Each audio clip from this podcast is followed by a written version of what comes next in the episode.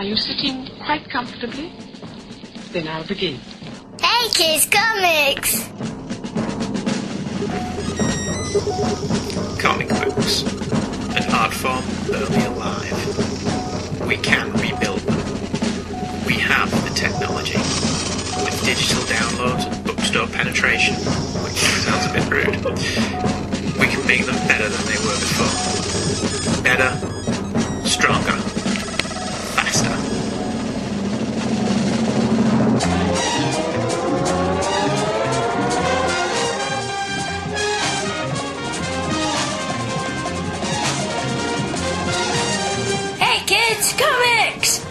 here are your hosts, Andrew and Michael Leyland.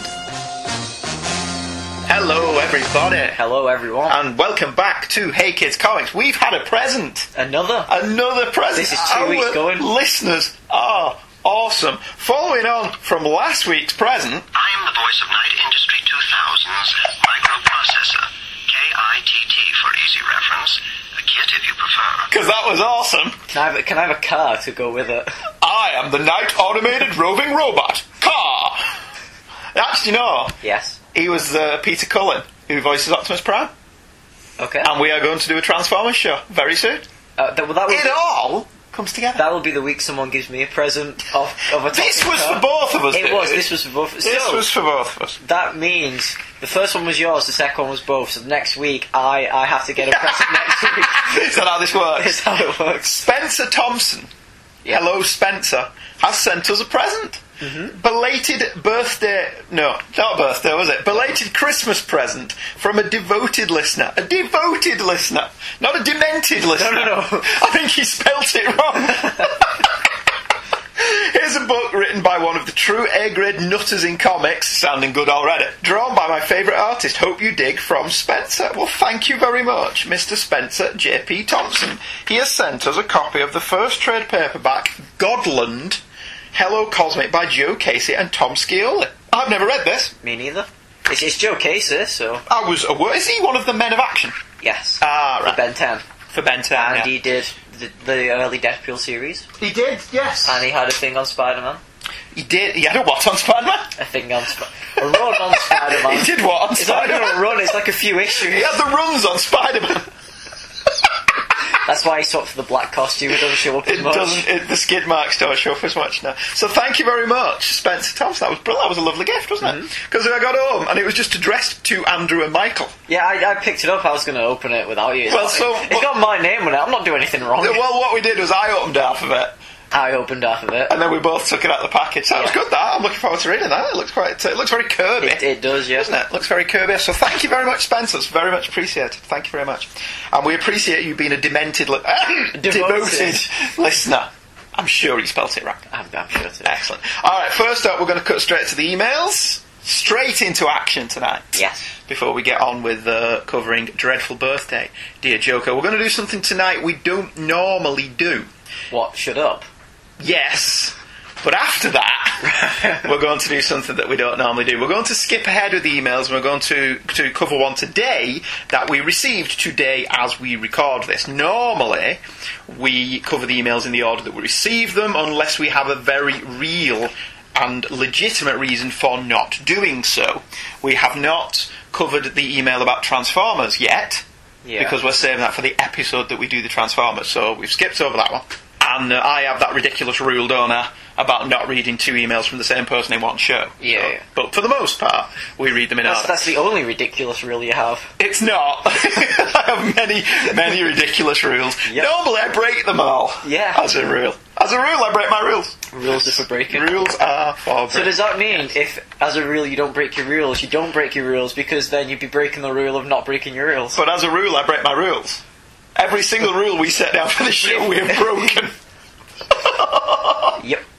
Uh, it's simply called Bob Kane, and it follows on from what we were talking about two weeks ago, which is why I'm reading it now, why it's still It was only- it was only one week for us. Yeah. No, two weeks ago. It was in episode one. This is now episode three. Is of it? Joker, yeah. This is the third Joker episode. We've only got one what, left. What did we cover last week? Uh, last week we covered Laughing Fish, Sign of the Joker, Joker's Five Way Revenge. So we did. and the cartoon episode, Laughing Fish. I, it's all blurred into one. As it, it does eventually, doesn't it? Do you know you get to a point where you forget what you've covered? The, and the episodes behind you just seem like one big long episode. I love when people email in to say, you did an episode on such and such a comic, and I sit there going, did we? if you say so. I'll take your word for it. Especially if you're going to say it was good. I mean, if you're going to say it was crap, then alright, fair enough. That, that- you did this episode, that was crap. No, that was that other podcast. That wasn't us. that was that, that was them other two British dudes who do comic book That, that was podcasts. the other podcast you do. Ooh, bazinga! Uh, dear hello, Andrew and Michael. It's from Mike Voiles, who is the creator of Mike's Amazing World website, which I Yeah. think is the go-to website. I use it quite a bit as well. For, it's brilliant, isn't it? It's the go-to website for finding release dates and cover dates, and also for just whiling away an hour just looking at covers. We we did that quite a few times where we want to pick an issue of a series, so we just look at covers, going, Mm-hmm. that one looks good, that one looks good. Yeah, yeah, purely at random. We'll just look at Mike's Amazing World and go, that one. Yeah. And I use it for variant covers when doing notes for the show. I, I use it for every week for notes for the show. Hmm. This that's where I get all of my data from from Mike's Amazing World. So without Mike, we would just Mike be going. the show. I, I think this came out. It says March, but I can't find the year. Without Mike, you know that wouldn't happen. So Mike's email is about Bob Kane, and he says. I finished listening to your latest podcast, the Joker episode, and felt I should comment on your defence of Bob Kane. You make it seem that Kane should not be disrespected because he negotiated a good deal for himself, unlike Siegel and Shuster. As is detailed in the Gerard Jones book Men of Tomorrow, both Kane and Siegel and Shuster got similar deals when Superman and Batman were created, including 10 years of work, which in the Depression era was a pretty good thing. The difference was, at the conclusion of the original deals, long after both Superman and Batman had become megastars, it was time to re-up. Rather than do this, Siegel and Shuster decided to sue. They felt cheated, even though they were pretty well paid for their work up to that point. Kane, on the other hand, used legal shenanigans to secure a better deal for himself. He and his family made his birth certificate disappear, then claimed he was underage when Batman was created. Thus, the validity of his original contract was called into question, since a contract signed by a minor was not legally binding. This was complete BS, though, since Kane was actually over 20 when Batman was created. Already embroiled in one legal hassle thanks to Siegel and Shuster, and still fighting Fawcett in court over the copyright infringement of Captain Marvel, DC probably didn't want another protracted legal battle with Kane over another of their marquee characters. So despite Kane's obvious lies, they gave him a sweetheart deal, making him fabulously wealthy and credited on all Batman work despite the fact he didn't do crap. He wasn't a brilliant negotiator, as I believe you put it. He was a cheat, liar, and fame whore. I'm not saying that Donenfeld and Liebowitz were saints or anything, but Kane was a bigger D-bag in my book for claiming to be responsible for everything himself. He continued to take credit for the work of others and profited, whilst Bill Finger drank himself to an early death without getting the credit and compensation he so richly deserved. These are the reasons why Bob Kane should be despised. that was a great email. I'll wrap it up before we, we make any comments. Mike continues, wow, that was a bit more of a rant than I intended. I could go back and edit some of it, but I think I will let it stand. In any case, I enjoy your show. Keep up the good work. Well, one thing, getting an email from Mike Vol saying he enjoys the show was hugely gratifying. Mm-hmm. Because as I've said, Mike's amazing world is frequently used by us. And as we found out, it's it's the power behind the show. It's the power behind the show, yeah, in many ways. I don't really have anything to add to that. I'd never read Man of Men of Tomorrow. I did not know about the birth certificate thing. That's there's a certain Machiavellian ingenuity to that, yeah. but you know I can totally see the point. yes. So yeah, he just answered your question you asked me last week, but better than I did. Yes, he he was far more eloquent than you were. He, he knew more than I did. well, he had knowledge in the background. The moral of this story: Yeah. read. I did everything I told you last week. I knew from reading Supergods. That's fair enough. So it just depends on what you have read. Was that in, not in Super Gods? Not the birth certificate. Right, I would have thought that Morrison would have would have jumped on that. Do you No. think was it published by Warner Books or DC? I don't. Or was it an independent thing? I'm just wondering if there was a reason he didn't include that little nugget, because that's absolutely fascinating, hmm. isn't it? We may have to dig that book up. See, I know a lot more about Lee Kirby and Lee Ditko and stuff because I was just more interested in that. I never did any reading on Bob Kane. Yeah. And any reading on Bob Kane that you read in the comics was always sugarcoated. Well, you don't need to do much reading for Lee Ditko and Lee um, Kirby because Kirby and Ditko created them all. Moving on. Our next email tonight is from the mighty Chris Franklin. Chris Franklin had an article in this month's back issue magazine. Did it? The Incredible Hulk issue, which is a really good issue. So, okay. Anyway, Chris Franklin says Christmas swag and other stuff. Still talking about Christmas.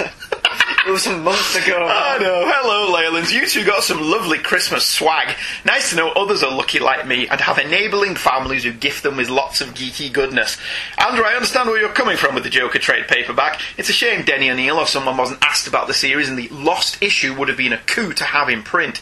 In a similar vein, I received DC's Crisis on Multiple Earths Volume 6.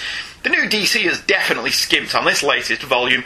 Previous entries in this series included brand new covers by the likes of Alex Ross, Jerry Ordway, and George Perez, but this one repurposes a JLA cover by Perez from one of the reprinted issues.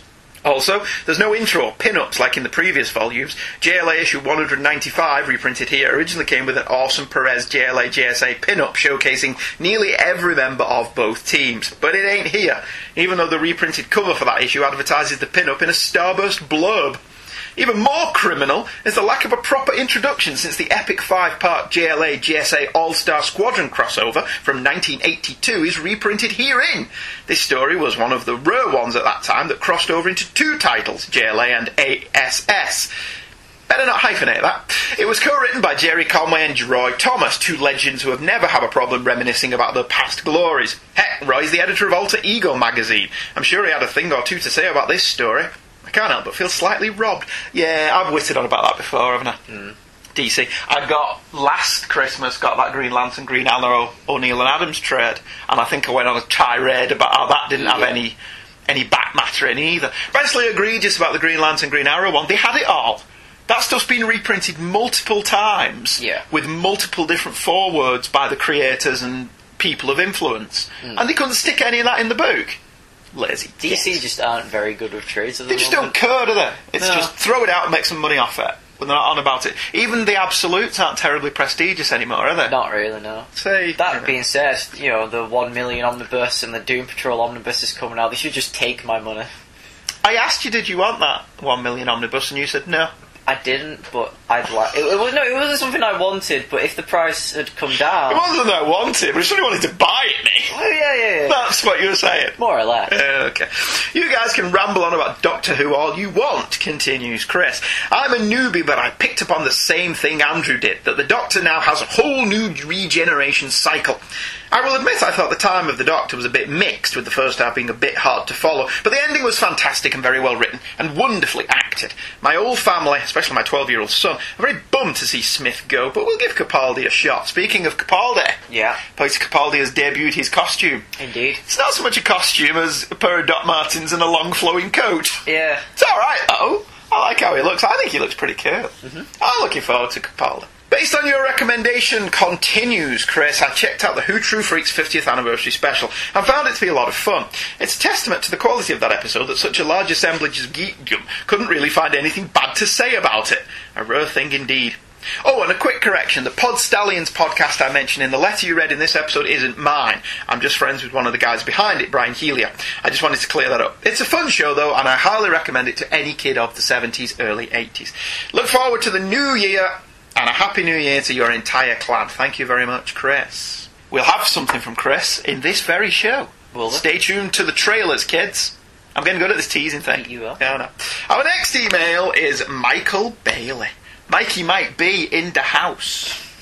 Do you like that? In a house. it might not be ours.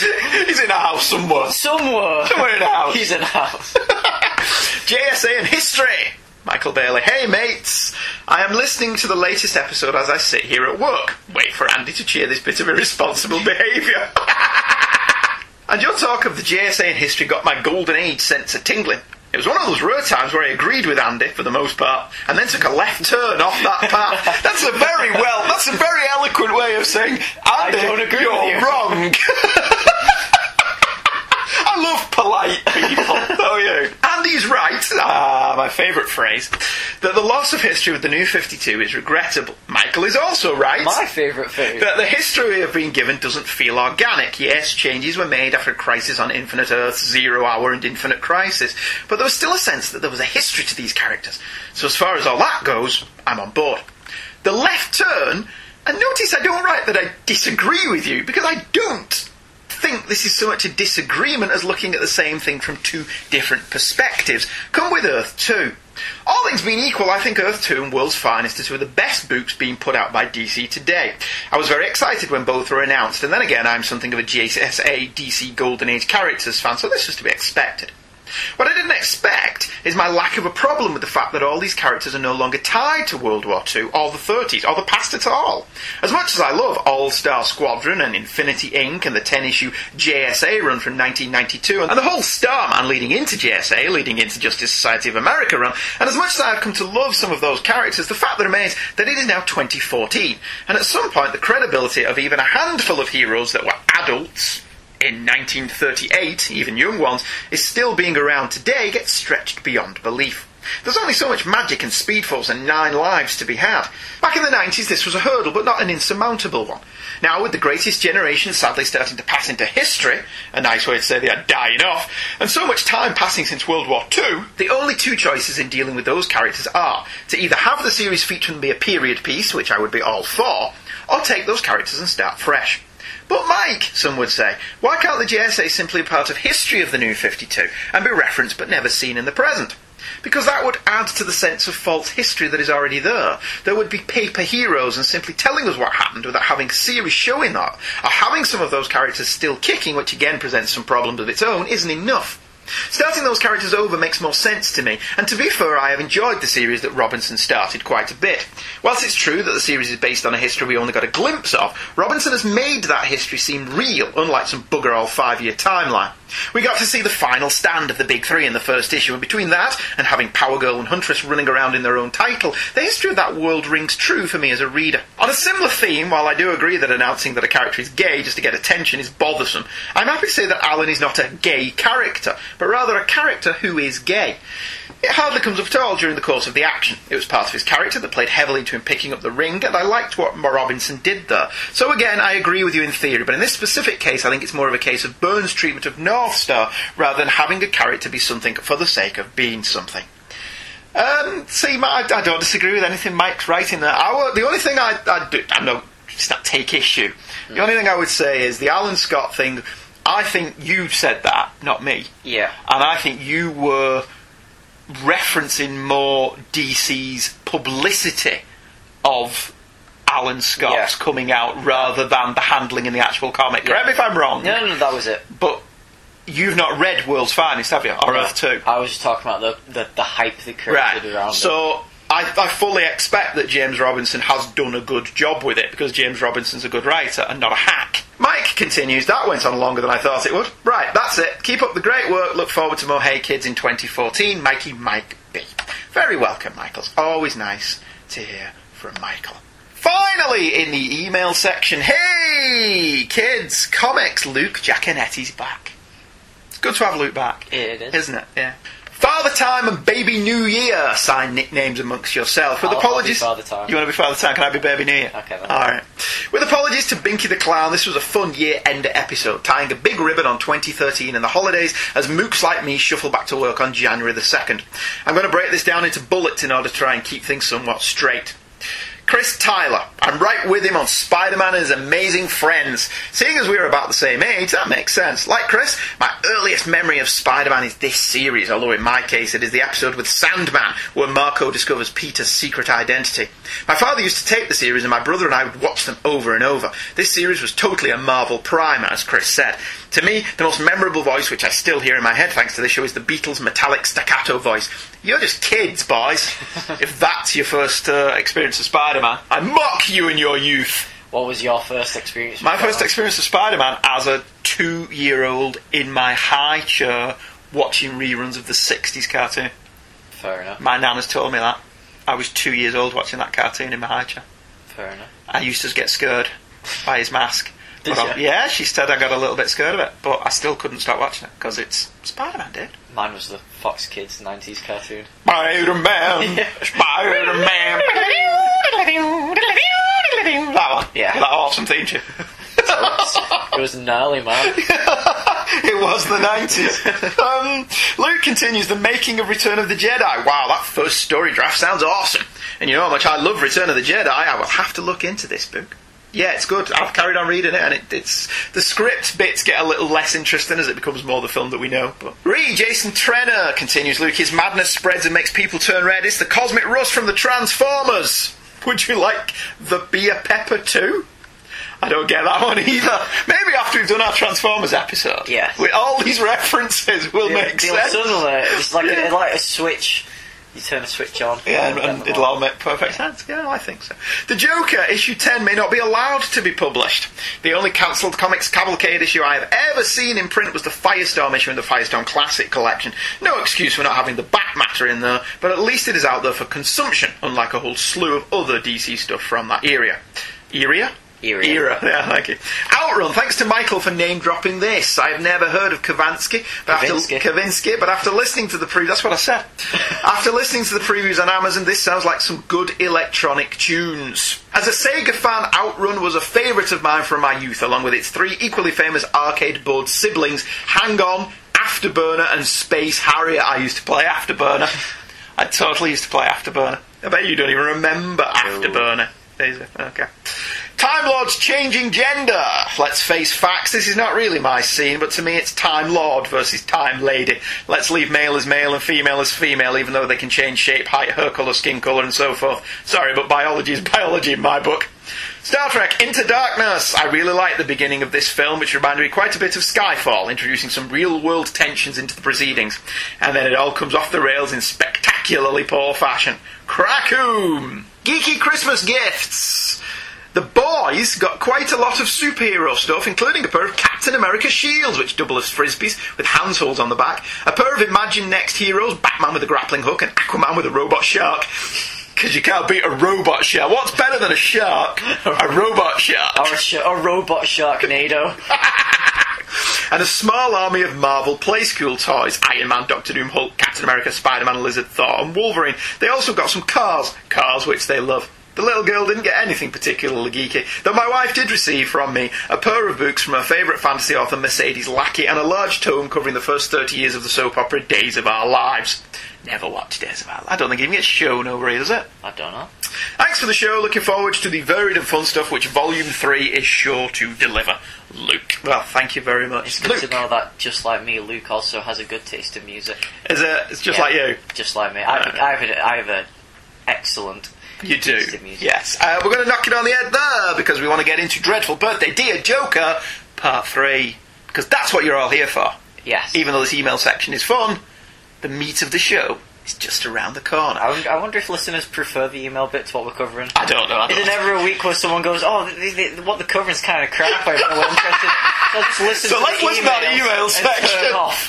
Uh, emails coming up. We've got emails, tons of emails still in the bag that we're going to get to. Kyle Benning, D. Main, Robert Ludwig, W. Blaine Dowler, Bobby Coakley, Kurt Grunwald, Spencer Thompson, Davis Zamora, and Chris Franklin comes back, as of course does Luke Giaconetti.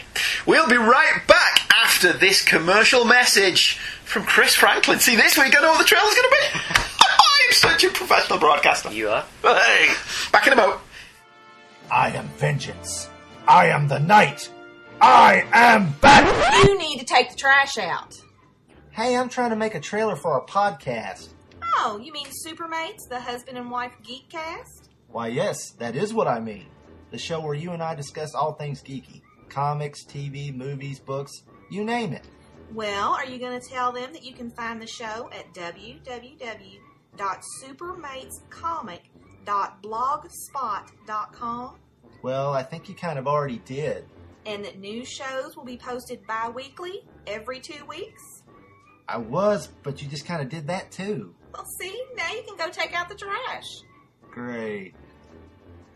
So join us, Cindy, And Chris, Franklin, for the Supermates, of the husband and wife geekcast at supermatescomic.blogspot.com. Ah, ah, ah. Don't touch that remote. I know it's heartbreaking to have your favorite shows preempted, but look what you're getting instead. Me! And a whole truckload of mindless violence and wanton property damage. Everything that makes TV great. So stay tuned. You won't believe your eyes. If the 70s saw the Joker return to a more homicidal nature, there were still elements of whimsy to the character. Whilst he may kill you should you get on his bad side, or his funny side, or indeed his left side, for the most part the Joker was a pretty straight shooter with his employees and foes. Even so, his star rise to such a height that he received the ultimate accolade, his own continuing series, the first for a villain. Shackled though it was by the Comics Code Authority's insistence that the Joker end up incarcerated at the conclusion of every story, the series did manage to deliver the goods in terms of fun, slightly wacky Joker stories. The series, essentially a Joker team up book, sees the Clown Prince escaping every month, normally due to some transgression by an ex associate, teaming up with another villain or challenging a different hero, only to be caught and jailed again by the end of the story. To be fair, the formulaic nature of the series and the fact that the Joker was quite toned down, even by 70s standards, may have led to the title's quick demise, just as much as CCA guidelines. But the series is fondly remembered, and having recently read it myself, I can attest that it's a fun run. It's very Bronze Age in terms of the art and the tone, but if you're a fan of that era of comics, there is much to like in the series, including the notion that the Joker has a secret lair underneath Arkham Asylum, allowing him to come and go as he pleases, and he has a mobile ho-ho home, complete with Joker decals to ride around in like a malevolent partridge family. Depicted as more than a little whimsical, he commits many varied and bizarre crimes, only kills sporadically, and even then only when it amuses him to do so, and some of the team ups are surprisingly good. My personal favourite was issue number 7, Luthor, You're Driving Me Sane, a fun romp in which Luthor robs the Joker of his insanity. Also notable are team ups with Sherlock Holmes, kind of, and confrontations with the Creeper, Green Arrow, Catwoman, and, most obviously, the Royal Flush Gang. Perhaps most surprising, over the nine issue run, the Batman never appears once. Nevertheless, perhaps feeling that the Joker had been oversaturated, DC returned the malevolent mountebank to being an annual thorn in Batman's side. Whilst he may have cropped up in team up titles occasionally, his appearances in the main Batman books were limited to the four part Where Were You the Night Batman Was Killed in 1977 and Laughing Fish Sign of the Joker from 1978, covered in last week's episode. Going into the 1980s, the Joker was nowhere near as ubiquitous as he used to be, to the character's benefit. The 1980s would be a defining decade for the character, and as this is where I was coming into my own as a comic book reader, the decade of some of my favourite stories, some of which have rarely, if ever, been reprinted. Next week, Michael gets to pick a couple of his favourites, but this week it's my turn. And we kick off with a bona fide classic that has been reprinted many times. One of those times was in the Batman Annual 1982, which boasted a fantastic cover by Brian Bolland of the Batman in extreme close up, clutching a Joker playing card on a rooftop, whilst in the background the Joker appears pointing a gun at Batman's back. Dreadful Birthday, Dear Joker was published in Batman issue 321, 321. Ted Rogers gag for British people of a certain age. Cover dated March 1980. It was written by Len Wein with art by Walt Simonson Dick Giordano. Letters were by Ben Oda and colours by Glynis Wein. The colourist was not Paul Levitz, he was the editor. I just read the comic wrong. The cover by Jose Luis Garcia Lopez, we are contractually obliged to say, praise, be his name. Uh, yeah, it's, it's simply one of the best Joker covers ever. You are cordially invited to the Joker's birthday, a banner under the DC bullet states. As we look down, we see the Batman, Robin, Commissioner Gordon, and Alfred all tied to giant fireworks which are burning atop an equally giant cake featuring the Joker's grinning face. The Joker himself is addressing the reader, one hand gesturing at the cake, the other beckoning us as he says, And you're all welcome to watch the fireworks! The colours, the art, the inclusive nature of the Joker, inviting us to voyeuristically watch the death of the Batman, plus Garcia Lopez's magnificent rendering of the Maleficious Mirthmaker, all make this cover worth framing. One of the objectives for this season has been to showcase some definitive Joker artists, and so far we've had Neal Adams, Brian Bolland, and Marshall Rogers. Garcia Lopez deserves to be in that category. Such a shame he didn't draw the interior. Did you like that cover, Michael? Yeah. Excellent. Moving on. I love it. I think it's absolutely fantastic. He's not. They're not on the cake that he stands on in the comic, are they? No. In this one, it's the Joker's face, and they're tied to. Is that crucifixes? It does look a little bit like it. I mean, do you know I have owned this comic since about 1981, 1982 ish, maybe 1983 ish. Thereabouts, early 80s, let's say. And I've never noticed that they're on crucifixes. Maybe it's entirely possible people just didn't notice, because we never did. True, yeah. Anyway, anyway, the Joker looked magnificent on that cover. I love that cover. The bat signal is alight upon the rooftop as Commissioner Gordon strides into the Gotham City Police Department HQ. Checking his mail whilst awaiting the arrival of the Batman, Gordon receives an invitation to the Joker's birthday party, funny hats mandatory. Discarding the invite contemptuously, first Gordon and then the entire floor suddenly start laughing uncontrollably as the Joker strides in. But, timing as impeccable as ever, the Batman chooses this exact moment to announce his arrival. Dispatching the Joker's goons with alacrity, the Batman turns to see the Joker abduct Gordon and make a hasty retreat in the Joker mobile. Without the Batmobile, they are lost. But Gordon is not the only victim of the Joker's madness this night. The reason for Gordon's summons is then related to the Batman. Robin was witnessed aiding a young damsel earlier, only for the damsel to be revealed to be the Joker in disguise. Joker in disguise. With Gordon and Robin gone, the Batman wonders, how do you second guess a madman? The Joker, however, isn't waiting around for the Batman to find him. No sirree, Bob. He's already at Wayne Foundation where his next reluctant invitee awaits, Alfred Pennyworth. A quick in out and a quick hello with a boxing glove to Selina Kyle, who was waiting Bruce Wayne, and the Joker is away. But to what end? Ah, dear listeners, the Joker's plan takes shape.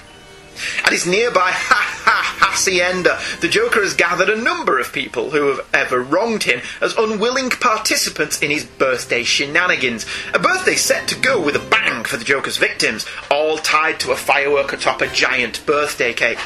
And the piece de resistance, an audience. The Joker has placed an advert in the newspaper for the Harlequin Baking Company, offering to show free samples. An advert that will lead the Batman right to him.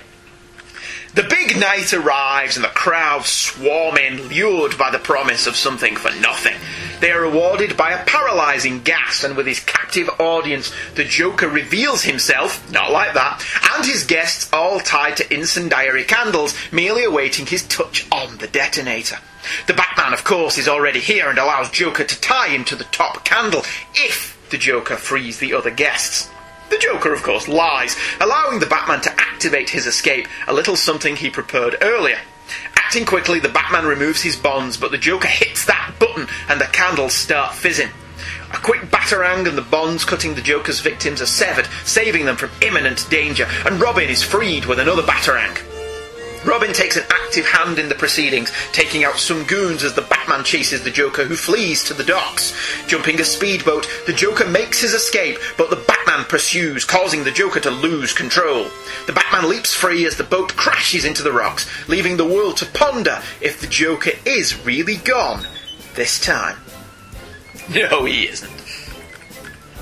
Do you know, I've just had a thought. Yeah. Do you know those an audience with shows ITV used to do? Yeah. An audience with the Joker would actually be worth watching. It probably would. Certainly much more than an audience with Barry Manilow, I would imagine. W- would they be the ones where Piers Morgan interviews them? No, Could you imagine God, Piers no. Morgan interviewing the Joker? Oh, please, God, let Piers Morgan interview the Joker, just so the Joker shoots him on live television. I'd pay to watch that. That's the one crime Batman would let happen. No, in Batman number one, when he stays at home to let somebody die, That was Piers it was Piers Morgan. He's threatening that guy on live television, Batman. Oh, Robin, it's only Piers That was Morgan. at the time. Listen to War of the Worlds on the radio. this fantastic comic. I'm not burying. What a shake. I'm not burying the lead on this one, am I? No. I love this. I think this is marvellous.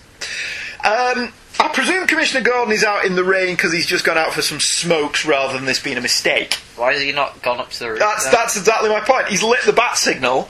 Yeah. He's waiting for Batman. Do you know it's a little bit rude of him to not be on the roof? What if Batman arrives Yeah. and nobody's there? And he arrives and goes, "Oh, I've been stood up. I've been stood up. There's a bird landed on the bat signal by error. Set it off. Nobody wants me. Nothing happening. I'll just go home then." And Gordon gets through. They miss each other. Ships in the night, man. You know, it's very rude, Commissioner. Where's your etiquette Maybe- protocol? Maybe, maybe it's um, there's a switch. It's electronic. he lit it as he's going up. Right, okay, fair enough. I'll, I'll go. That's a terrible no prize. it- yeah, it's not one of your best, is it? Let's be frank. I, I'm- you know, I, I only work with what I've got. And you, yeah, that's that's rude. And yeah, Quite frankly, rude. Page two has another tiny little plot error. It's a good job I love this issue, isn't it? For all the mistakes I'm pointing out. If God knows here that Robin has been kidnapped, Yeah. which he does, Yeah. because we find out on page four that's why he summoned Batman. Mm-hmm. Then surely the invite from the Joker is a clue about Robin's whereabouts and why the Joker wants him, and Police Commissioner Gordon, a detective, wouldn't just chuck that in the bin. no. It makes sense to me, that. Well, as, as Commissioner Gordon, a police officer, surely he would have taken that and gone to the the, the lab. With a armed forces unit and arrest the Joker. Yes. Yeah. Well, he doesn't actually say where the Joker's birthday party is on the invite. But he knows something's going down. Well, yeah, that's what I'm saying. And, he knows something's that's happened to Robin. evidence he's just thrown away Yeah, well, well. That, that's another thing as well. He knows something's happened to Robin. Yeah. He knows that Robin was kidnapped by the Joker. Yeah. He has just received an invite from the Joker to his birthday party. Now, I'm not a detective, but those to me would seem to be pretty important clues Yeah. as to what the Joker's up to this time. But Commissioner Gordon chucks it in the bin. Oh, I don't need no evidence. I've got Batman doing my job for me. Why would you need evidence when Batman does it all? Yeah, when Batman arrives. Police work, just phone Batman. Yeah, because it's got a problem. Odds against you. Call the Batman. Better call Batman. Better call Saul adverts all around town with pictures of Batman on them. that would that would be that would be very funny. I know what Joker's doing. What? Just trying to plan a birthday party. or, or if the Joker's innocent and literally wanted Yeah, just he re- literally, this was his olive branch. this was him saying, "I'm gonna go good. I'm inviting you on my birthday. I'm turning over a new leaf." And Commissioner Gordon mocks him by chucking it into the bin. Yeah. It's, it's all Gordon's fault. Every turns back death. to crime. This is why he targets Commissioner Gordon from this point on. This is why the killing joke happens. This is why No Man's Land happened. If Commissioner Gordon had just gone to his birthday party, the Joker would be reformed now. Yeah. Oh, bloody hell. You know you've ruined the Joker comics for me for the rest of the time now. Is that it? Is that our Joker series over with now? Yeah, the end. Page three, excellent Joker panel by Simonson and Giordano, immediately offset by the Joker-mobile, which I can't decide is either astonishingly cool or goofy as hell. I like the Joker mobile. It takes some balls for a criminal to drive around in a vehicle that points them out. It probably is a little bit of both, isn't it? It is a little bit goofy and a little bit cool. It it it does kind of announce Yeah. that I'm here Well, so does the Batmobile. for an urban legend. Yeah. Mm, yes, yes, good point. Yeah, okay, fair enough. Batman's wearing his rebreather on page three to avoid the laughing gas that the Joker's released in the Gotham City Police Department. I always liked that rebreather. Little little plug thing that he just sticks in his mouth. Yeah. Multi-purpose. Stops gas, lets him breathe underwater. It's pretty cool. Mm. I quite like it. I always thought it was pretty good. Batman bursting in through the window of Gotham City Police Department and the Joker's reaction to same is as cool as hell. And the way he turns into the goons is just brilliant. And I love the line from the rather the porky goon. Lord, he's as crazy as the boss! I like that line. Next page we get an in-story flashback of the police. I I'm going to call him O'Hara. I don't. I don't know if it is O'Hara, but I'm going to call him Chief O'Hara, explaining to Batman Big Aura. Um, the Joker has kidnapped Robin, which is a really funny couple of panels. As a kid, I didn't know what taffy was, though. The Joker captures Robin with taffy on a tyre, super sticky taffy. Apparently, it's toffee, Yeah, so now you know. I, I know. Did you? I didn't, because when I was a kid, taffy was a derogatory name for a Welshman. Ah. so, So there's me thinking, the Joker got a Welshman to kidnap Robin? Melted him Melted him off. oh, that's, that's even a bit gross. Um, speaking of Robin, and before we mock this scene too much, you know, where the protege of the world's greatest detective doesn't spot the Joker in drag. Let's just point out that this was the era of comics whereby Batman could completely disguise himself, cowl, cape, and all, with a simple Mission Impossible style mask. So we'll give Robin a pass there for not spotting the Joker in drag. I just, you know what I think here? Joker's a redhead. yeah. Who else is a redhead in the Batman mythos who Robin has a bit of a wooden for? Ah, Batgirl. Barbara Gordon. I think that's totally what it was. Subtle that as well. Or, or maybe it was just that Dick likes redheads. Doesn't everybody? Well, uh, is, is this not the issue that Grant Morrison first read as a child and went, you know what? It One can't be because he's much older than me, and this was one of my first issues as a child. I actually think I first read this in that 1982 annual, to be honest with you. Uh, So I must have got the issue a little bit further down the line. than that. I knew I didn't buy this off the rack. well, what I don't get is, well, how come Batman doesn't know yet? Is there not any communication between Batman and Robin? Well, he's not going to have phoned him and said, "Ah, the Joker's caught me." Is No, it? but would Batman not have known if, if something's happened to Dick? No, because this was another example of what I've talked about before. When I was growing up, Robin was a supporting character in the Batman titles. Yeah. They weren't regular partners at this point. Robin's buggered off on his own. So it's like the animated series. Yes, where- he's off at college Yeah. doing his own thing. He pops back to Gotham every now and again, like in Laughing Fish, not Laughing Fish, Malay Penguin and Deadshot Ricochet. Yeah. Robin's just popped back to say hi and have a couple of days off or whatever, hmm. and then he buggers off back to college. I do love that the Joker in this storyline captures everyone but Batman Yeah. because he wants Batman to find him. And that's part of the game hmm. that he's playing. I thought it was really quite good. He doesn't invite Batman. He never goes out of his way to find Batman or even leave that many clues as to what's going on, really, apart from one huge big one Yeah. that we'll mention later on. There's a two page interlude on page 7 and 8, which is a minor subplot alert, nothing major. But at this point, Selina Kyle was trying to go straight, and she and Bruce were in a relationship. Not she and Batman, she and Bruce. Lucius Fox shows up briefly in his role as the guy who does all the real work at Wayne Foundation, and Alfred is here because this is the era in which Bruce lived in the penthouse apartment in the city. The Joker, when he arrives here, initially thinks he's interrupted a Catwoman scam, unaware of Selina's noble intentions, and he rewards her by punching her in the face with a big boxing glove that he happens to have in his hat. Oh no, it's in the flowers, isn't it? Yeah. Yeah, so it's in the flowers. How does he... Ha- is it inflatable? Yeah, I presume so. Fair he's, enough. he's going to be loaded with gags like that, isn't he? I mean, at least he didn't kill her. He's, he's got a snake as well in his sleeve. Yeah, yes, he does, doesn't he? And to be fair, Catwoman does kick the crap out of the Joker's goons. So Yeah. she gets, she makes a good showing of it, even if the Joker shows up and punches her in the face. Seems a bit. Um, I don't like women getting hit in the face. Not one of my bags, man. Um, I do want to know exactly what Bruce Wayne's butler has done to get on the Joker's shit list. Um, he made a bad cup of tea. The Joker likes coffee, damn it! Uh, the Joker keeps all his victims at the Ha Ha Hacienda, which explains why later on Batman doesn't free them all when he rigs the candle. He never finds out where the Joker's lure is in this story.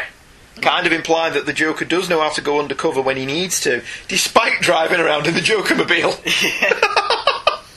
there are also, did you notice this? There are a ton of people strapped to the candles Who were never even who we never even mentioned we don't know who they are. The Joker's pissed off at an awful lot of people. Yeah. Is the moral of this story?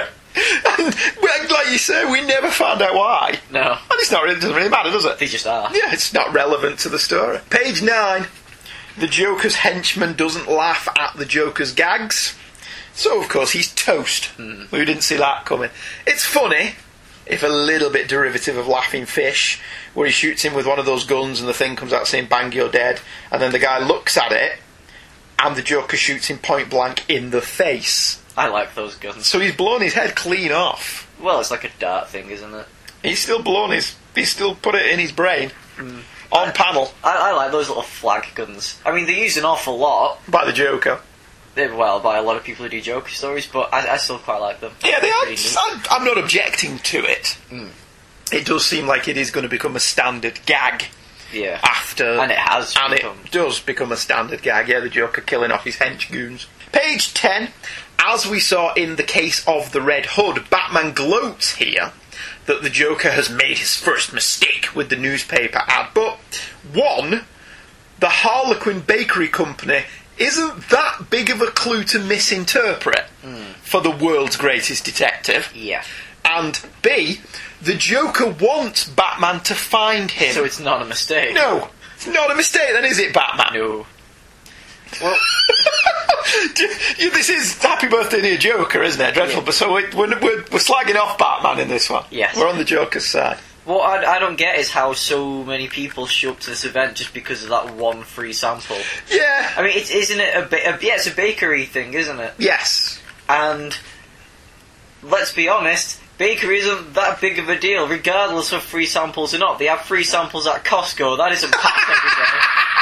So what you're saying is, if the Joker had held his birthday party at Costco, he would have got more people through the door. Probably. Do you know that that would actually be amusing? The mm-hmm. Joker at Costco. Actually, that's a fair point. Yeah, it does only say a free sample. I can't imagine that many people showing up for a free croissant. Yeah, yeah. doesn't strike me as something that would happen. But you never know. Maybe Gotham City's starved for croissants. maybe it's just not very. Every single member of Gotham wants a yeah, maybe it's just not a very cosmopolitan place, dude. So, you know, uh, yeah, all the people show up at the Harlequin Bakery show, which is a big dome in the middle of Gotham City. Did you notice that it is shaped like one of those things Yeah, you people pull it off a platter, off a yeah. platter of food? Yeah. Gee, I wonder why the Joker picked it. I thought that was quite quite clever. So they have a massive stadium committed to only bakery. it's Gotham, they man. really do like those croissants. I d- gotta say, I do love the Joker's showmanship on page 12. It's all about the grandiose gesture. Lots of style and elan, darling. He's not just a mass murderer. This Joker has class and a sense of the absurd. Theatricality and deception are powerful agents. That was more Miss Moneypenny than Bane, wasn't it? What a lovely voice! you should have respected my authority. Um, Alright, something else that doesn't make a great deal of sense if you actually sit and think about it. So the Batman sneaks in the night before. yeah. He rigs the top candle, correctly deducing that the top spot is reserved for him. That's a big ego the Batman's got. He has got a huge ego, but setting that to one side for a minute, it does beg the question why doesn't he rig the other candles while he's there? Uh, Wouldn't that have made sense? he, he wanted to create a certain sense of believability in the Joker's plan. Theatricality and deception are powerful agents. Yes. So the Batman's doing it now as well. yeah. Yeah, alright, fair enough. That seems fine. It does cover up another loose end. There is a night in between the Joker's birthday party and the kidnappings where Batman doesn't seem to do anything. And this here does explain that he spent last night rigging this rather than doing bugger all. Maybe he was at home listening to War of the Worlds on the radio, who knows. I suppose he could have been off with the JLA or having a brave and the bold adventure. Yeah. You know, why, the, why Robin's caught by the Joker, potentially being tortured to death. That's that's when he has his days off. He's off enjoying a, a mission with Plastic It- it- Man. it's like when parents go off and leave the children. That's that's what Batman does when uh, Robin's been kidnapped. Well, it was all daft fault for liking redheads, wasn't it? I do wonder as well, is this war that give Batman enough time and he can plan his way out of anything myth started? Because that's what this is. Yeah. He's got enough time to plan all of this ahead. Hmm. He doesn't think his way out of this problem in the moment. He's already set all of this up. Yeah. I don't know if that's where this began, but it certainly seems like a plausible idea. The final action sequence is brief but fun.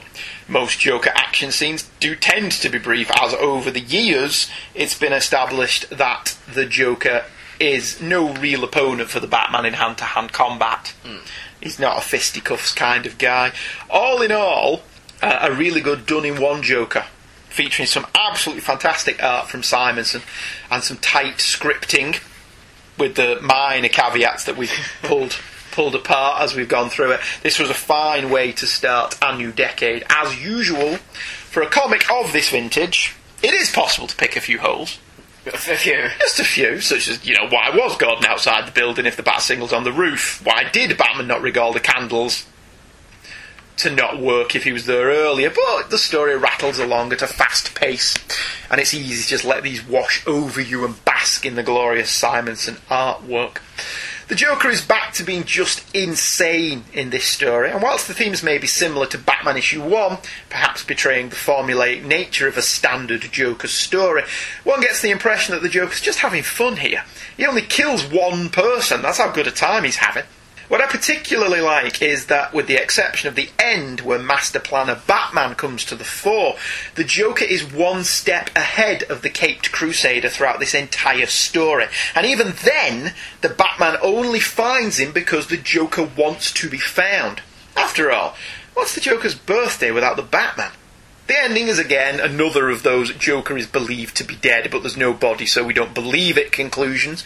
But there's not many other ways to end a Joker story, really, other than just packing him off to Arkham.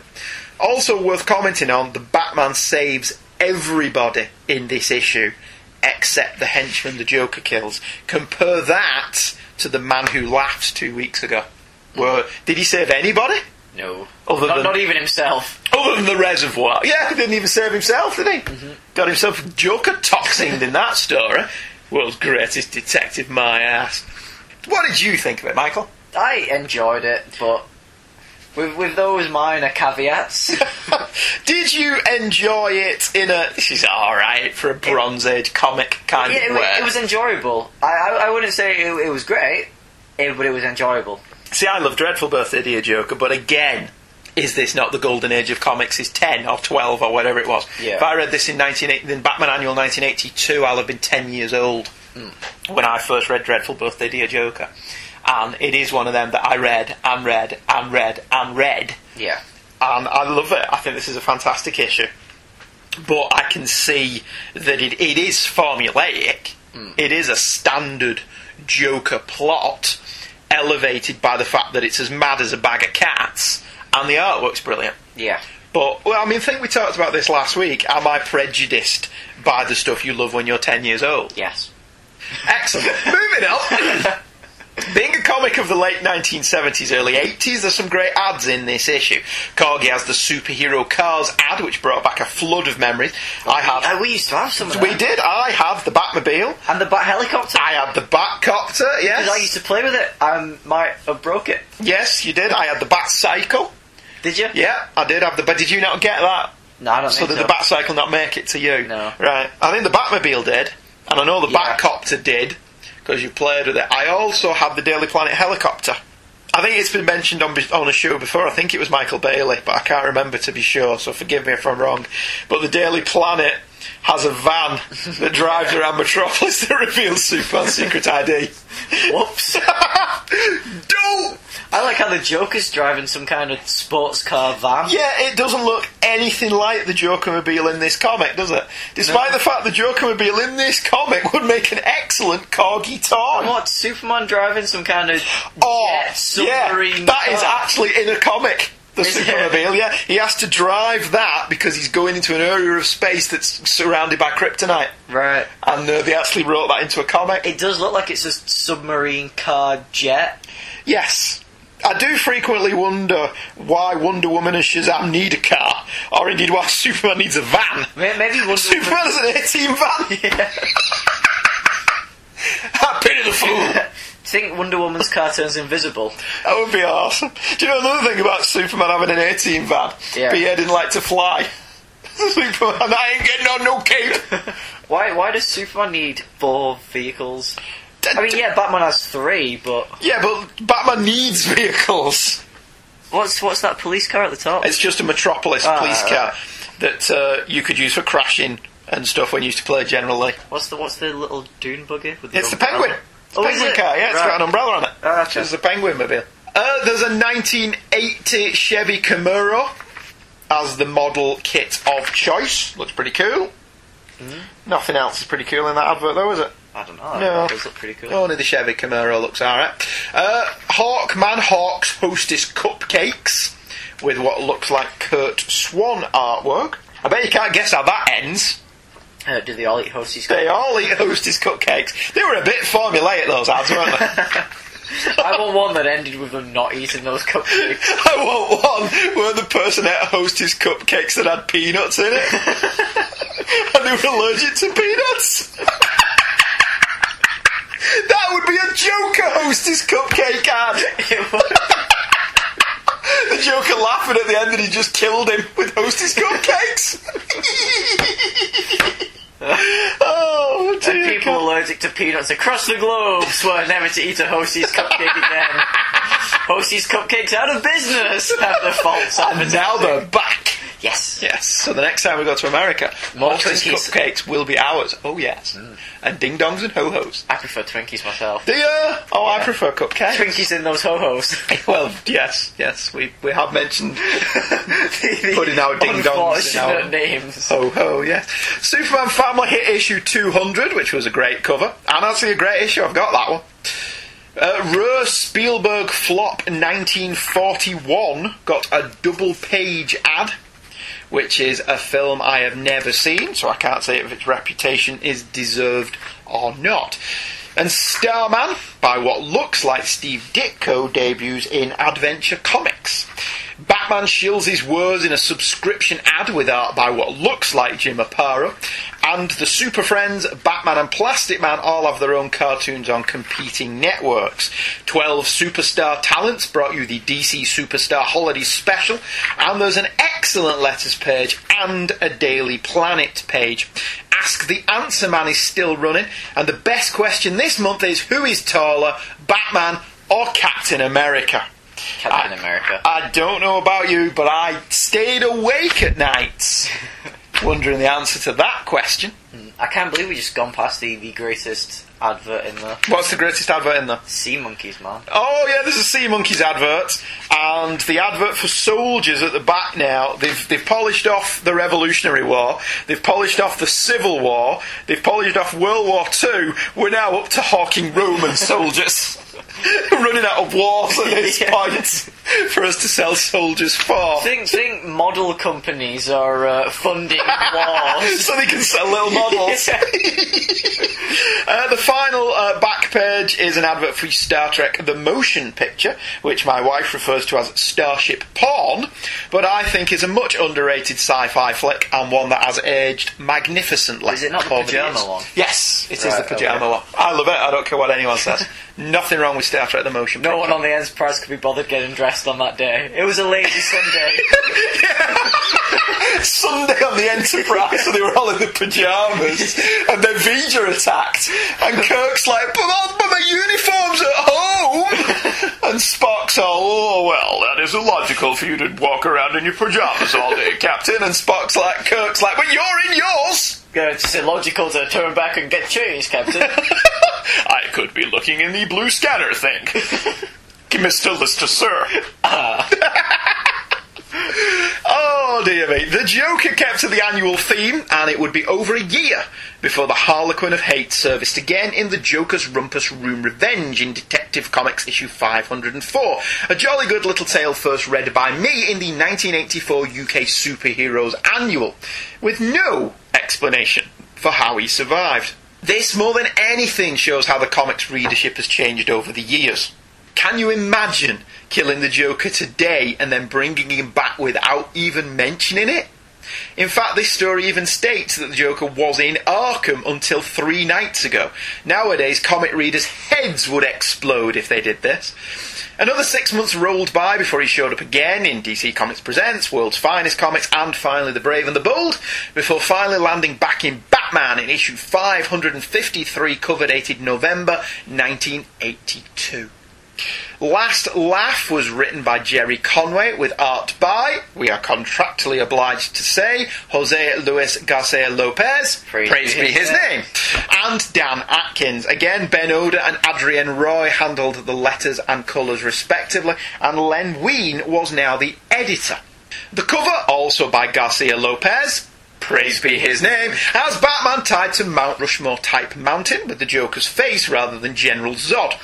The Joker, with a ton of TNT strapped to the mountain's face, yells, Scatter, bats! Looks like this'll be our final face off!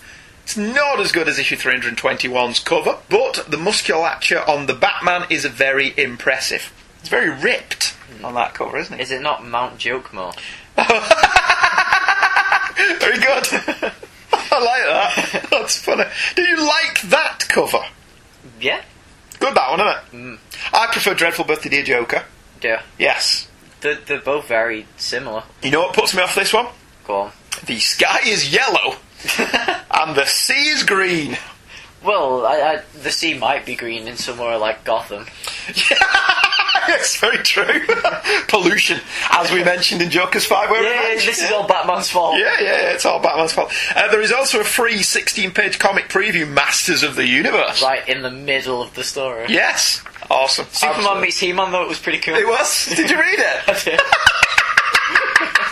Excellent, good. Comprehensive cover, that's what we offer here Yes. on Hey Kids Comics. The Joker is back and he's pissed off, and this time it's nothing to do with the Batman. Apparently, Gotham City has had the temerity to erect a statue to the great song and dance men of musical stage and screen, but not to the greatest comedic mind of our time. Of our time. An insult the Joker will not brook! The next day, Bruce Wayne and photojournalist Vicki Vale are in attendance as historic Gotham landmark, the Gotham Central Station, is to be destroyed, all by computer, as they want to keep the facade of the building intact. However, when the button is pressed, the computer fizzes and pops, and on the screen appears the sign of the Joker. The Batman deduces that the Joker would only steal the demolition computer from a construction site if he was planning a little construction work of his own, and his investigations lead him to discover that 10 acres on the Palisades were recently purchased by a Harlan Quinn. The Joker's really not putting any effort into this anymore, is he? The location, at the cliff edge, is dynamited and attached to a radio control fuse, but so engrossed in his investigations is the Batman that he fails to see the Joker behind him, who fires a drugged dart from a crossbow. The Batman awakens strapped to a cliff face, a cliff face about to be a Joker face. The computer has calculated precisely where the Joker needs to bomb to make his own version of Mount Rushmore in Gotham, and Batman can be a part of the display. With the Joker preoccupied with the testament to his own vanity, the Batman busts his bonds, frees one hand, and uses a jamming device he prepared earlier, figuring the Joker would use the computer for something. Free of his bonds, the Batman strikes, but in the fight with the latest round of expendable goons, the Joker fires another dart from his crossbow, this time hitting the jammer and setting off the explosives. Unable to prevent it, the Joker and the Batman dive into the sea to escape and surface to see the Joker's mad grin stirring down on them. The Joker has won. Sadly, before he can gloat, the monument crumbles into the sea, the jammer having disrupted the signals just enough. Wah, wah, wah, wah. The opening two pages of this particular story make it seem like the Joker is just goofing around on the target range, but his proficiency with the crossbow will play an important part in the story and make something at the end slightly more credible. Only slightly. Slightly is enough. Is it? Is that enough for you? Alright, fair enough. Welcome to the obligatory Joker kills a henchman scene. This time he kills him with a snake that he apparently keeps in the sleeve of his jacket. I thought that was funny. It doesn't seem a very safe place to keep a snake, though. Would in that your bother- sleeve. Would that bother the Joker? No, because if an issue that we're going to be covering next week is to be believed, the Joker has developed such an immunity to all the toxins that he's inhaled over the years that his blood is now toxic. Hmm. So, if the snake bit the Joker, the snake would come out of it worse. Yeah, yeah. So There's a lot of gunk floating around though. there is there is an awful lot of silliness floating around in the Joker's bloodstream. The Joker's plan in this issue doesn't actually seem to involve Batman at all. He leaves no clues except the computer screen with his face on it when he steals the computer to what he's up to. He genuinely seems to want to get away with this. That being said, the alias Harlan Quinn seems a bit obvious. Yeah. Harlan Quinn. Unless he went after Harley Quinn. Yeah. I wonder if that's where they got it from. Could I be. wonder if Paul Dini read this comic and thought, that's a good name, and stored it in the back of his mind for future reference. There are a ton of subplots in this comic. Subplot number one. Arthur Reeves was a councilman thorn in Batman's side, being in possession of photos that proved Batman was a Gotham gang boss. This turned out to be a ploy of boss Rupert Thorne, who pretended he was supporting Reeves but was in actuality supporting his opponent. Page 5, where the Batman brings in Reeves, is a sublime piece of artistry. I particularly like him crouching on top of the Justice Cleaners, hmm. which I thought was an excellent name for a dry cleaning shop, although it looks like at the front of a cinema Yeah. more than a dry cleaner. And I love the next panel where he stood on it and the cape's whipping around him. Some I excellent liked the last picture. panel. Yeah, the last panel where Reeves is falling asleep and he sees nothing but bats. Yeah. They would do that gag in the animated series, wouldn't they? Yeah. when one of them knocked themselves unconscious or when the Batman drugged somebody, they would it would fade to black, and then you would see nothing but bats as they came to in the Batcave. Yeah. Exactly that same transition, which makes me think Paul Dini must have read this comic when he was a kid. Subplot number two Gordon is no longer commissioner, which means that Batman is on the outs with the police. The new commissioner is Peter Pauling. Appalling. Absolutely appalling name. Subplot number three Vicki Vale witnessed a confrontation between her magazine editor, Morton Munro, and Rupert Thorne that culminated in her editor killing himself. And if you thought that writer Gerry Conway stood at the feet of the king of alliteration, Stan Lee, you'd be right. Again, the art on page 9, where the Batman is lit only by torch as he looks around the cliff face, is absolutely stunning. Hmm. Absolutely great piece of art. Bit of Bernie Wrightson going on in the next panel with the cape whipping around a shot of the Batman from behind. The Joker seems to have forgotten his own adventure, Joker's Five Way Revenge, where he took Batman's utility belt off him. If he tied Batman to the cliff face here without the utility belt, Yeah. he'd have gotten away with this. Maybe this issue answers the debate with the Five Way Revenge. Maybe the belt should have stayed on. See, I always think it makes incredible sense for them to take the belt away. Yeah. But, you know, if he took the belt away, Batman would now be dead. So, although he'd have probably just got out of it another way, wouldn't he? Yeah. Because, you know, he's, he's the Batman. He's got something in his boot. He's got something in his boot. Yes. The full page fight on page 14 is absolutely magnificent. But to get to it, we have to leave past the Masters of the Universe 16 page comic. But the Joker hitting the really, really, really, really small jamming device tucked into Batman's utility belt from such a distance with his crossbow is either an exceptionally good shot, made even more remarkable by the fact that Batman turns at the last minute, or exceptionally good look on Batman's part. Yeah. Because if it hadn't hit that, it would have hit him.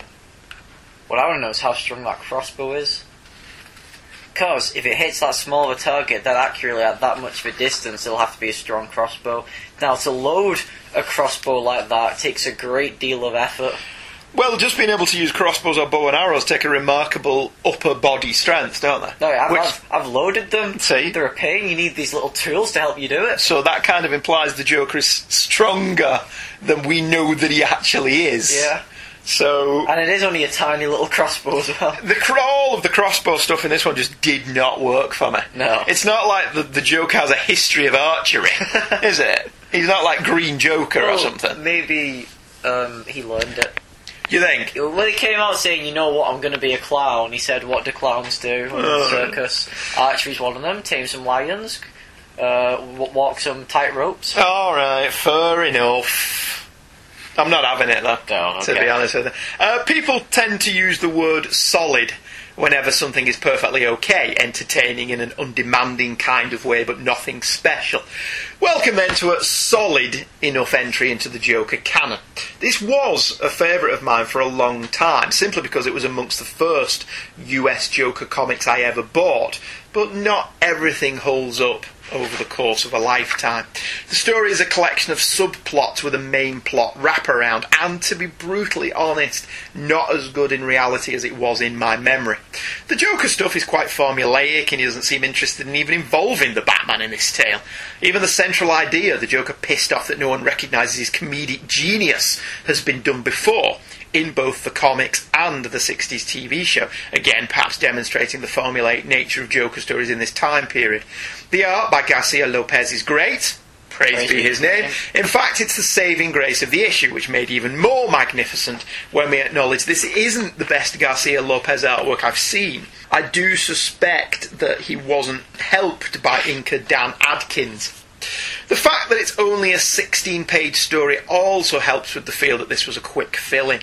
There are no real cool ads in it either, apart from one for Frogger on the back page, unless you count the 16 page mini comic Masters of the Universe, drawn by Curt Swan, in which Superman meets He Man. Which you do, don't you? Yes, that was pretty cool. I don't. I'm not a big fan of He-Man. I'll be honest, but, But, but you enjoyed that comic? Yeah. Ah, that seems fair enough. In the run up to The Crisis on Infinite Earths, again, the Joker once again saw his appearances curtailed. Following the aforementioned Last Laugh in late 1982, he only appeared in the celebratory Detective Comics issue 526, entitled All My Enemies Against Me, in May of 1983, which we covered on this show years ago. We did. You sat there going, did we? No, I know we did, but years ago. It was, it's, yeah, it is. plural years. Yes, it's years ago. In the first year of the show. Such a long time ago. Uh, he followed that up with his next appearance, a three part epic crossing over between Batman and Detective Comics at the end of 1983. The story started in Batman issue 365 called Ruins. Ruins. In it, Vicki Vale is caught doing a photojournalist bit in Guatemala, but manages to escape. But she's caught again, like in part three of an old Doctor Who serial, but she manages to get a note to a tourist. The note quickly makes its way to Vicki's news magazine and in turn to Bruce Wayne, who journeys to Guatemala only to discover Vicki's escape and note were all part of a pre-planned trap, courtesy of the Penguin. No, I'm kidding, the Joker. It's an exceptional first part with some magnificent art by Don Newton and Alfredo Alcala, made especially great by having the reveal that the Joker is the bad guy a complete surprise. You could do this back when things weren't solicited four months in advance. Yep. Because nowadays, part three, Joker is Wild, would be solicited before part one even came out, wouldn't it? And they do that dick move they seem to do where they specifically spoil it for you. Yeah. So that that wouldn't have been a spoiled reveal No. because the Joker's appearance at the end of that issue is a surprise. Hmm. wasn't teased in the previous issue either. Yeah. It just said next week Batman goes to Guatemala. What for? You'll have to buy it and see. that kind of thing. The tale continued in Detective Comics issue 532, entitled Laugh Killer Laugh. The Joker plans to take over Guatemala from rebels and government alike, planning to turn it into a criminal Joker land. To do this, he'll have to assassinate the militia's top ranking man and then blame the rebels, but you can't make an omelette without breaking some eggs. The Joker concocts an elaborate death for Batman and Vicki, which of course the Batman escapes from, and he and Vicki flee into the jungle to prevent an assassination. The Gene Colan art is a little looser than the heavy blacks of Newton Alcala, but the Joker's death trap, a deadly toy train with Vicki tied to the tracks, is glorious. There's a wonderful moment where the Batman sets about doing the impossible, and Joker's men ask, What's he doing, boss? And the Joker replies, almost in admiration, He's being the Batman. Also, Vicki Vale mentions there's a long walk ahead of them through the jungle, and Vicki says she could make the journey more fun. If I'm reading that correctly, did Vicki just like totally offer herself to the Batman? Yeah, but doesn't she also say if you weren't so stiff, then uh, maybe we could have some fun? Would he have kept his mask on? And Batman just smirks. You can keep your mask on. so if, but if he keeps his mask on, he'd have to keep his cape on as well. No, in the Bronze Age, the cape was separate from the mask. Oh, right, He could take the mask off. I don't know how, because it's drawn as quite clearly Yeah. one long thing. So- but when they needed it to, the cape was detachable. So would they do the Neal Adams Batman in the desert sword fighting thing then? Yeah, probably. Oh, fair enough. But with Vicki. So it's a different kind of sword fighter. Would would the because the nose is very pointy? Would that not Without eye not get in the way, yeah. anyway, I think we're spending far much ti too much time on that throwaway line. it into a Kevin Smith. Yes, so let's not do that. And move quickly on to The Joker is Wild, the conclusion of the story, which appeared in Batman 366, cover dated December 1983. The cover is one of the single best Joker Batman covers ever. I remember buying this when it was released and being absolutely blown away by it. I literally stood in the newsagents just looking at that cover hmm. because I bought this off the rack. It's absolutely magnificent and it's drawn by Walter Simonson. The Batman tugs at the Joker, pulling him over a temple as the Joker waves a gun in each hand at him and grins. There is no standard logo, it just features the word Batman as if spray painted on the temple, and the Joker is wild at the top. It was completely different from the normal covers, very reminiscent of the design work Ed Hannigan was doing at this time, and is simply glorious. It's my understanding that Simonson drew this for something else, a poster or some such, and DC was so impressed with it that Doug Moench wrote a story around it just so they could use it as a cover. I don't know if that story's true, but when in doubt, repeat the legend. Mhm. I think it looks better in black and white. Do you? Do you think the art, the one I posted on Facebook looks better? Yeah, uh, it, it's a good cover. I just don't. I think the colour ruins it. Alright, fair enough. The black and white one that I put on Facebook is gorgeous. Hmm. So there's there's no there's no denying that. The Batman and Vicki Vale makes for mixed tire, where the Joker's assassination attempt will take place, taking a lift from a group of rebels also headed to General Diaz's speech. The journey is uncomfortable, literally, as Vicki and the Batman are sat upon illegal guns, and figuratively when a rebel tries to knife Batman. But the Batman isn't here to judge the complex political situation. So why even bring it up? Elsewhere, the Joker decides to take a personal hand in Diaz's death, taking a fleet of Joker choppers to do the dirty deed dirt cheap. In Gotham, Jason Todd makes a startling discovery. Alfred Pennyworth discovers the daughter he never knew, and Harvey Bullock realises he's on the wrong team, ditching Mayor Hill and his scheme to rid Gotham of Gordon whilst he's in his coma. Back with the Batman, he spots the Joker choppers and takes off on foot. General Diaz takes his speech, claiming the rebels are receiving outside aid from the Russians to fund their acts of atrocity, but he is interrupted in full flow by Joker choppers. Joker readies the chain guns and opens fire on Diaz, but the Batman manages to shove him to safety as the rebels arrive. In the firefight, one of the Joker's choppers, not Airwolf, is taken down, and the Batman tells Diaz that the rebels were not responsible for this attack. The firefight is not going to plan, so the Joker turns tail and flees, but the Batman manages to wrap a silken bat line around the landing strut of the chopper and is pulled into the air. The chopper lists with the added weight, and Batman manages to climb the rope and pop a gas capsule into the chopper cockpit. The chopper goes down, but the Joker manages to escape and flees for the ruins, but the darkness is the Batman's playground. Still, the amount of automatic weaponry makes even the Batman cautious, and Joker makes it inside as the rebels and the militia arrive, united in their fight. The Joker, thoroughly fed up with the proceedings, has decided that killing Batman is the only way to salvage the day and takes aim with an automatic weapon. The Batman is dead to rights, but at that moment in swings Robin, kicking the weapon from Joker's hands and punching him straight into the waiting arms of the Batman. As the fighting draws to a close, enemies become friends, friends become enemies, hmm, and Vicki Vale snaps her greatest ever photo the reunion of Batman and Robin. No, no, no, no, no. Good ending. Awesome Was ending. it? Yes, I like that ending. Love that ending. I have problems with it, Okay. which I'm sure we'll get to as we go along, but starting at the beginning, which is always a good place to start, we're showcasing the era's publishing plan for the Bat titles. This carries straight on from Detective Comics issue 532. If you were only reading one comic at the time, you were literally missing out on half a story, as no attempt was ever made to hide that this is what DC were doing. I've never been able to prove this, but I suspect this was their way of propping up sales of Detective Comics, which was almost cancelled in the late 70s with the more popular Batman title. Well, Did they not have a little triangle numbering? Not at this point, no. Did they have a? Oh, we should have had a bat. A bat ling- yeah, Yeah. that would have been awesome. No, at this point, it's just every. It was a bi-weekly magazine essentially, for all intents and purposes. Batman and Detective Comics, written by the same guy but two different artists. I always preferred Don Newton and Alfredo Alcala. Hmm. To be honest with you, I love Gene Colan, but on the Batman, there's no, no, no nobody's better than Newton and Alcala at this point.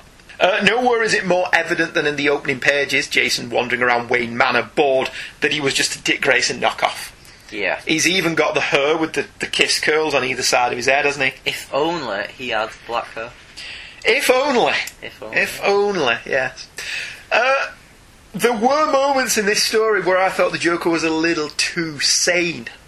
On page two, he ruminates about how Batman has destroyed his plans like a rational man before realising this was a mere setback and actually having Batman challenge him is what he thrives on. But later on in the issue, again, he has this like sparkling moment of lucidity, doesn't he? Yeah. He's, he's not quite as bat guano as he normally is in this story. I, I, I wasn't really. I didn't really think the joke was all that good in this. Did you not? No. I, I read it more of a Batman, Che Guevara, guerrilla adventures. With the Joker in it. yeah. Alright, fair enough. Speaking of Newton and Alcala, they give us an excellent splash of Batman caught in the headlights of a truck lifting his cape over him. Why these guys are never mentioned in the list of best Batman artists ever is completely beyond me. I, that's fantastic. Mm, it's That's- very similar to the Batman and Robin caught in the spotlight one. Yes, it is, and it's it's very Neal Adams and it's very Marshall Rogers, but it's unmistakably these two. Yeah. It's not riffing on anybody else. I think it's great. Some cool capage. Excellent Cool capage. capage goes a long way. It does, doesn't it? Yeah. He'll give him a pass when the capage is cool. And his cape doesn't look ridiculous either, though. No. McFarlane made it ridiculous, didn't he? Yeah. The Batman cape. And then he would carry that on into Spawn. Which is Batman. Essentially, yeah. Uh, Diaz doesn't really need the Batman to point out this wasn't Rebels unless he's really stupid, given that the Joker has stuck a big plastic mask of his face over the front of the chopper that he's in. He's not putting it on any of the others, so it's not like it's decoy or anything. He's only put it on the one he's in, which I thought was genius. Just like the Joker mobile. Yeah. The Joker copter. Yeah, well, there's the thing though that he's supposed to be trying to pin this on the rebels, but he's doing it in a chopper with a Joker face on it. Yeah. Let's see, how, let's see how foolish those rebels really are. The subplots continue. Alfred's daughter Julia believes her adopted father was murdered, and Bullock takes a few steps towards becoming the Harvey Bullock we know and love. You know what I didn't like about the Alfred and his daughter subplot? Yes. It, it means Alfred had Relations. relations, yeah. so? But it's it's Alfred. So? He's He's a stud muffin now. he's a, Right, okay, dude. My name is Alfred Pennyworth, Alfred's drowning in there. and Michael Platt Caine played Alfie. Yeah. So there you go. You see, it all comes together. So Alfie and Alfred are the same character. I think so. Okay. After that, he went to Gotham City, didn't he? To look after Because he's dad sent the letter. Yeah. to look. Yeah. alright. So Alfie, Michael Caine, is Alfred Pennyworth. Why are we writing these I don't know, but we totally should be. Uh, page fifteen is the best page in the boot. The Batman has disappeared into the jungle after the helicopter blows up and taunts his foes without ever being seen. Sadly, he doesn't take any of them down, which is always cool. But seeing his enemies just freak out like this is brilliant. The bat harangues just keep coming out of nowhere and clipping him, hmm. and you just keep hearing his voice saying, "I'm coming for you, Joker." And it's a little bit, "I'm coming for you, Barbara," isn't it? Only with only with Joe Batman. just turns around. You're ignorant. Yeah. you can't escape me, Joker. It's no longer a laughing matter. Very good. I do like that page, despite our mocking. Uh, Batman versus Machine Gun could have been cool, but Robin shows up and ruins it. Yeah. I'm only kidding, Chris Franklin. I'm only joking. What's with the pink sky in that panel? Yeah, I don't understand why the sky suddenly turns pink for one panel when they've done such a good job of it being black in every other panel, Maybe- given that it's night. Maybe there was an explosion going on in the background. Possibly. Maybe a helicopter just blown up. Yeah, yeah. Yeah, I'll no prize that. A pink explosion. Yeah, The yeah. chemicals in the helicopter. Yes, these are all excellent explanations, and I'm having them. That seems fair enough. To be fair, actually, the scene where Robin appears out of nowhere I thought was really, really good. Well drawn, and turning a all is lost moment into a punch in the air enjoy moment instead. However, it is really stretching credibility that Jason managed to find the money, book a flight, dye his hair black, steal a Robin costume, and then find his way to this exact place in time for this final confrontation. When you consider how much effort it took Batman to get here in the last issue of Batman. What if he got here after everything had settled down and Batman buggered back off to Gotham? And Robin, Robin had just arrived. and, Oh crap! Everyone's left. he has no money to get back to Gotham. Oh dear, that would be a shame, wouldn't it? And I do love that he says, "It's me, Batman, Jason," and Batman's like, "World's greatest detective," which is unintentionally hilarious. Munch, to his credit, does seem Mensch Munch, however you pronounce it, does seem to to acknowledge that this is a little bit ridiculous Yeah. because he kind of brushes past it. Plot exposition, throws it out the way, gets gets on past it, hoping that no one's going to notice.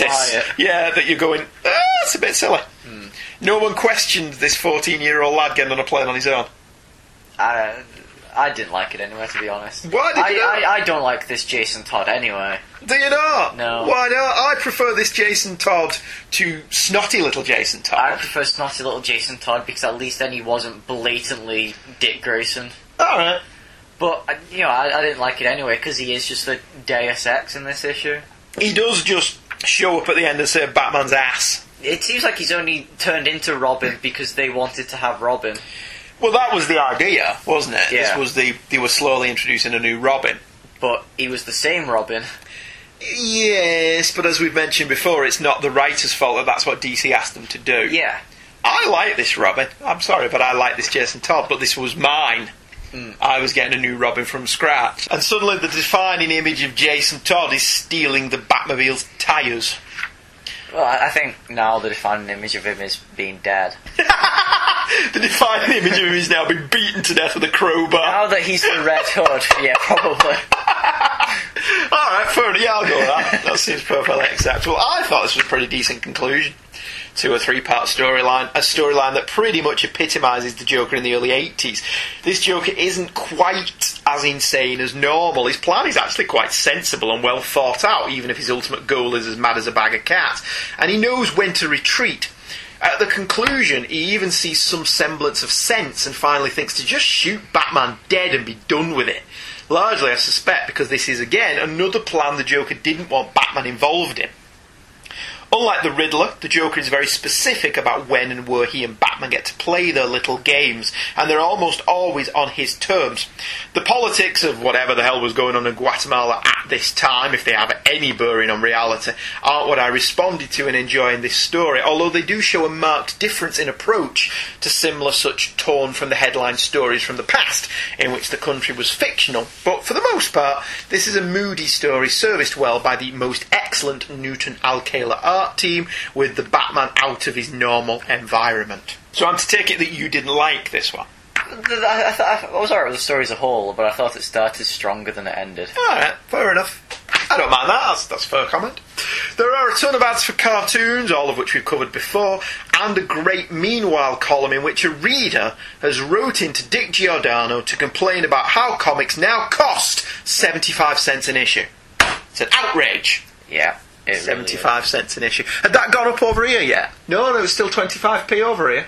Wouldn't be long before that would go up to 30 pence. Hmm. That buggered me up. Wouldn't be long until that 30 pence turned into three Well, I couldn't get I couldn't get four comics for a pound then. Could you not? No, I was, I was saddened. saddened by this. I could only get three for 90p. What strange hell is this? Well, you're going to spend 10p on I know. Farce. Unless you carry that over until the next week and then you can get. No, you can't. You don't have 20p. Yes. You'd have to do it for four weeks yeah. before you could buy So, a comic. At least then you, you. It works out in the long term, I guess. Yes. As long as, as long as you only want three comics a week. I didn't. I wanted four. That's what I used to buy. Uh, finally, a more recent story from the Batman Villains Secret Files and Origins issue cover dated October 1988. The cover is by Brian Bolland and of various different Batman adversaries, including Two-Face, Catwoman, Scarecrow, and of course the Joker, about to squirt poison ivy with his flower. Who's the guy covered in newspaper? I don't. At, at first, I thought it was onomatopoeia, but then I thought, well, he's, he's not around yet. No, he was only created for Kevin Smith. the newspaper man? the newspaper man. Yeah. Very good. I have no idea who that is. or print man? Yeah, possibly. Or is he Typeface? Oh no, Typeface was a Spider-Man villain, wasn't he? Yes. So it's, it's not. I, we don't know who that is. No. We're handing in our fan card We don't have a clue who that I do like the Joker Poison Ivy interaction. Yes, the uh, the Joker is letting Poison Ivy sniff his flower, and he's holding the His little little squirter flower. thing, yes, in his hand, like he's about to squirt her with acid. I do hope that Poison Ivy survives because I like Poison Ivy. I'm sure you do. I suspect you can't touch her though, can you? I suspect she's only doing this because she wants to get him back for Harley Quinn. Okay. That would make sense to me. Uh, some critics have accused Brian Bolland of being a little stiff, and to be fair, I can see that in his sequential storytelling. But I think his covers, which are designed to be poster pieces, not sequential storytelling, are sublime. And that's another one. Joker looks like he's had a nice little haircut though on that one, doesn't he? Yeah. I, I really like Bolland, whether he's stiff or not. well. Don't swing at the easy ones. The story uh, in this issue that I've chosen to focus on was a prose piece by writer Kelly Puckett. It says that the art is by Brian Bolland, but given that it's just clip art from the Killing Joke, Quite pixelated. yeah, I thought that was a bit of a cheat, hmm. to be honest with you. But yeah. Well, they'd already spent a lot of money on the cover. They couldn't splash out any more. Yeah, they couldn't get him to draw two more pieces of the Joker art, could Yeah. they? The Joker is interviewed by journalist George Carver of the magazine Comedians Quarterly. Carver asks the Joker to start with a gag, and the Joker asks, Why did the writer miss his deadline? Throughout the conversation, the Joker talks about what's funny and what isn't to the aghast journo, all the while keeping a steady stream of chocolate chip cookies prepared by the Joker's own fair hand coming. See, the Joker says as the journalist falls dead after an allergic reaction to the ground up peanuts in the cookies, I foreshadowed your death at the top of the interview. Why did the writer miss his deadline? He was killed by a nut! Now that's funny. I picked this up just a few weeks ago. This was in the cheap bins Yeah. Uh, at the last Manchester comic show I went to. I always like these Secret Files and Origins comics, but I don't think I ever bought one new because of the price point. This would have been five dollars brand new over fifteen years ago, which was a bit steep, Yeah. to be honest with you. Uh, having said that, I've since seen an awful lot of them in the cheapy bins, and there is a lot of these in the cheapy bins because they just don't matter at all anymore, do hmm. they? So it is quite easy to pick these up. I read this on the train coming home, and I thought this little two-page story was actually really fun and funny. The gag that a man named George Car- Carver should have a nut allergy is pretty clever. George Carver in real life found lots of different uses for nuts. Alright. Did you know that? No, I didn't. I did. I didn't even have to look that up, and it's not even in my notes. And the Joker's really funny, isn't he? And engaging throughout this story. Oh, there you go. He's the answer. Right. That's who he is. So why is he covered in I, newspapers then? I don't know, given that I thought the answer was was a Batman villain. I didn't. The answer of Batman. no, it was in Spider-Man villain. Sorry, but anyway, the answer knows. Was that She-Hulk? The question knows. Uh, no, it's Ferrak. Nature's female. Fu- oh, okay. Yeah, lots of '90s villains. Yeah. in this comic. Um, it was good. It was funny. Carver catches the Joker in a moment of lucidity, and whilst the punchline is no is in no doubt, it was fun getting there, wasn't it? Mm. I, I like that a great deal. There's some other good stories in this as well, isn't there? Yeah. In this, well, issue? I only read the other Joker one. Did you want to read the other Joker story? There's another Joker story called um, Green Lantern in Arkham, in which Green Lantern cacks himself The Joker to Arkham. quite frankly, when he escorts the Joker to Arkham. My my personal favourite was um, how Bane infiltrated Wayne Manor. Oh yeah. If you remember in Knightfall, he just shows up in Wayne Manor, and like one of the questions was, well, does Wayne Manor not have lots of security? Yeah. So similar to what Lee and um, Kirby and Ditko did with Spider-Man when he first went to sell the Fantastic Four. Yeah. And people asked the same question: Doesn't Reed Richards have like a lot of security on the Baxter Building? They went back and told a, a little five or six page story as to how Bane got into Wayne Manor. So it's a, a Knightfall deleted scene. Yeah, essentially, it is a Knightfall deleted scene, and it's actually quite good. I Has that quite ever like been it. included in any of the trades? I, not to my knowledge, but given that the trades didn't even cover KnightQuest: of The Search, which Yeah. is kind of integral to the plot, Is it? I kind of doubt that they've used that page. I guess it's not important. It's no loss, but It is a little bit important. Bruce Wayne getting his No, legs I don't back. mean oh, you mean that? thing, no, yeah. but it, it would have been something that would be nice to Yeah, include, yeah. wouldn't it? And slot it into the right place. Mm-hmm. That'd be quite cool. I mean, it's by a different artist, but it don't matter. not really. Different artist all over Knightfall. Isn't it? Yeah. Okay. Well, that about wraps it up for the Joker this week. Next time, we will be concluding Dreadful Birthday, Dear Joker. with uh, an example of the Batman Adventures, because I think we have to acknowledge the animated series Yeah. in more concrete form than what we've already done. Have we already done Mad Love? No, we've never done Mad Love. We could have done that. I did think about doing Mad Love, but it's primarily a Harley Quinn origin story more than it's a Joker story. Now, you can argue that Batman Adventures 28, which we're covering next week, is a Harley Quinn story. Yeah. But the Joker is the impetus for everything in it. Right. Okay. So, yes, but Mad Love is certainly a consideration at some point yeah. as we rattle towards what could be the end. And then two of Michael's picks Batman issue 663. Which uh, I, I okay. Go on. No, I was. I thought you were going to read them in the right order, but never mind. And Detective Comics 826. Yes, which I remember enjoying, but don't know if I'm still going to enjoy it I think you will. Will I I? suspect you will. Why have I not read them in the right order? because the Detective Comics comes out first. Yes, it does, but there is a footnote saying that this story takes place after a issue of Batman that hasn't come out yet. All right. Okay. So, ha We go into that in more depth next week, lovely listener, because I've already written the notes for next week's episode. I have yet to read them. Because I am efficiency incarnate. You know, because how anal I am with the Grant Morrison's Batman, I'm going to end reading the issues before that issue. Yeah. And then once we've done the issue for next week, I'm going to end up reading the rest of the run. Oh dear God. Right, anyway, the phone's ringing just in time for us to finish, so we're going to go.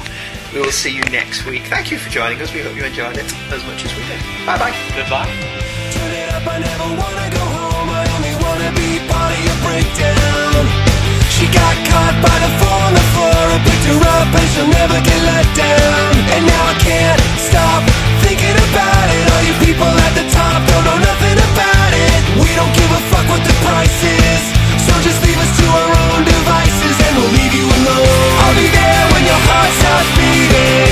I'll be there when your last breath's taken away. In the dark when there's no one listening.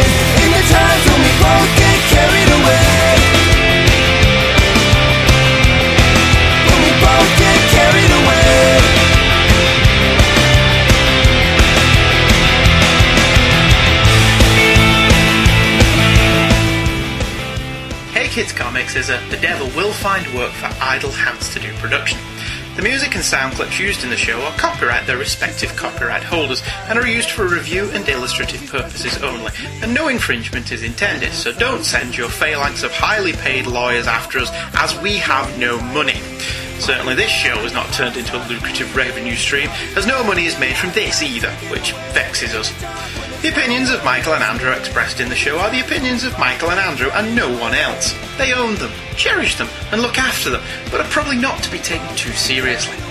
New episodes drop every Thursday at twotruefreaks.com, and Hey Kids Comics is a part of the Two True Freaks Internet Radio Network, your one-stop shop for a plethora of truly fine shows. And we can be emailed directly at heykidscomics at virginmedia.com. We can also be friended on Facebook by using Hey Kids all one word as the first name, and Comics as the surname. We do hope you enjoyed this episode of Hey Kids Comics.